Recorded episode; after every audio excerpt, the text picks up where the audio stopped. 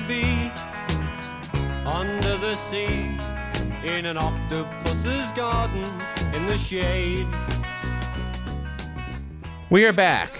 I want to note here in the third segment the passing of a legend of cooking and television, Julia Child. Passed away last week, just a few days short of her 92nd birthday, and we thought it'd be good to have someone who knows cooking and the media, KDVS's very own Madeline, the hostess of Cooking with Madeline, right here every Thursday at 8:30 a.m. And so, without further ado, Madeline. Hi. I'm glad to be on to say something about Julia because she had such a great influence on me as she did on so many others who came up with black and white TV. Well, tell us about how she influenced you. Well, it's really kind of interesting because I was impressed with her style, which was very carefree, and she could make mistakes and not apologize and just have a good time. And then when I finally came to read her cookbooks, I realized she was such a classical cook, and the recipes were quite hard to follow and really? And very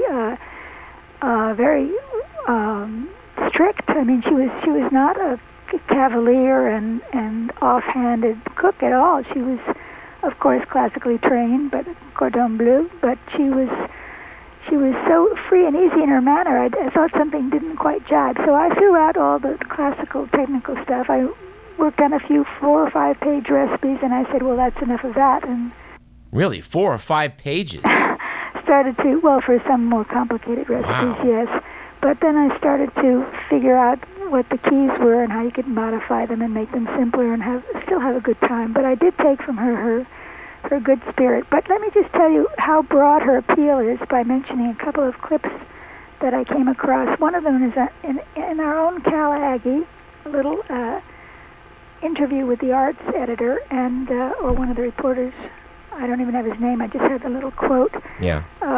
There's a question and answer format, and the interrogator says, "Tell me something bad," and he says, "Rick James died. Very sad. Rick James and Julia Child both died."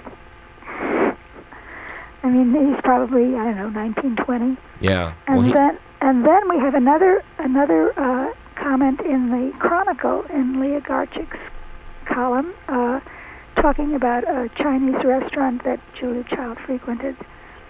I think it was Chinese, no, Vietnamese. In the city. Yeah. And the quote from the man who answered the phone was an immigrant, and his English, fast and loud, was broken. He admired Child, but he wasn't going to get mawkish and sentimental. Quote, "She have a good life and good everything," he said. "Our lives were terrible, but her life was perfect. She gets rich. She got everything. Okay, that's all. Goodbye." So two different impressions. One thing I noted, I just want to throw in that when I was back at the Spy Museum in Washington, D.C. last year, they had a picture of a young Julia Child. Evidently, she was an analyst that did work for, I guess, the OSS, the CIA in her youth, which I thought was an interesting little aside to her life. Yes, and her husband, Paul Child, was something of a poet, and I tried to find this wonderful sonnet, which I had framed and in my kitchen for many years, but I no longer have it around, and I couldn't find it. He'd written a wonderful sonnet, "Oh, Julia, Julia." And it was just a beautiful thing, and I bet you could find it online if anyone was interested. You could probably dig and research it. It's probably around. Our listeners are good at that. They probably can go and do exactly that. Before you go, let's plug your show a little bit. You do some cooking right here on KDVS every week. Absolutely. We don't do any actual cooking. We're not even allowed to eat in the studio, but we talk a lot about food and how to make it and how good it is to actually use real food instead of everything in the package, and we get the word out to people who might be interested. And actually, this season, I'm going to take off my gloves. I'm going to be hard. I'm going to be very hard-nosed about it. I'm not going to say, well, it's okay if you want to eat junk food some of the time. No, it's not okay. Well, I think that's good advice indeed for the students at UC Davis that probably should pay closer attention to their diet. Well, I'm sure they're going to get it eventually, but this is a good place to start. All right. Well, Madeline, keep up the good work. Every Thursday morning, we'll try and listen in ourselves and learn a few tips so we can eat better. Well, thank you very much. It was nice talking to you. All righty. Bye-bye. Bye-bye.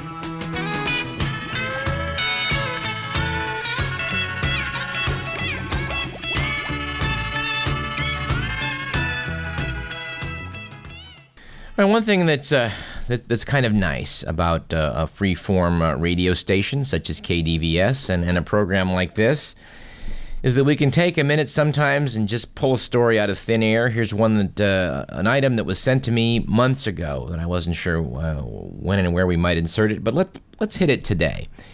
You may have seen this email.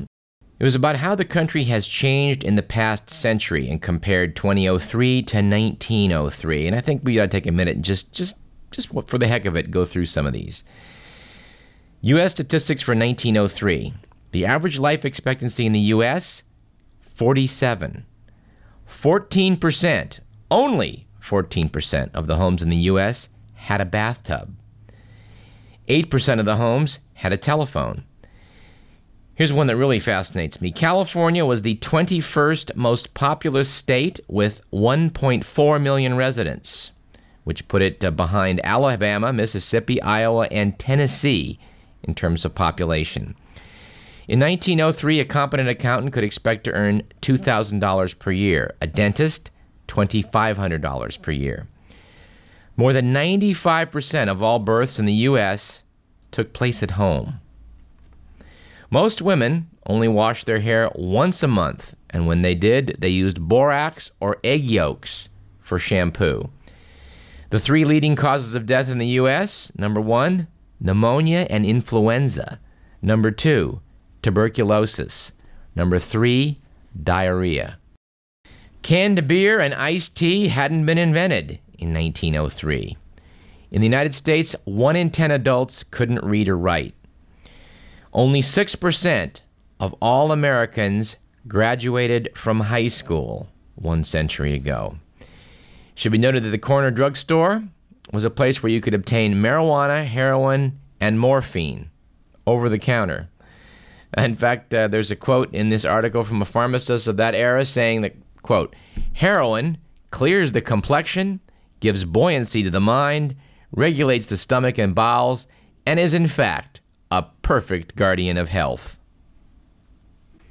Heroin, if my memory serves me correctly, was invented by the Bayer Corporation and originally marketed as a cough syrup. And it was a darn good cough syrup. There were just some other problems associated with its use, i.e. certain people with addictive personalities got hooked rather badly, rather quickly. Two other stats that I think might be worthy of pondering are the following.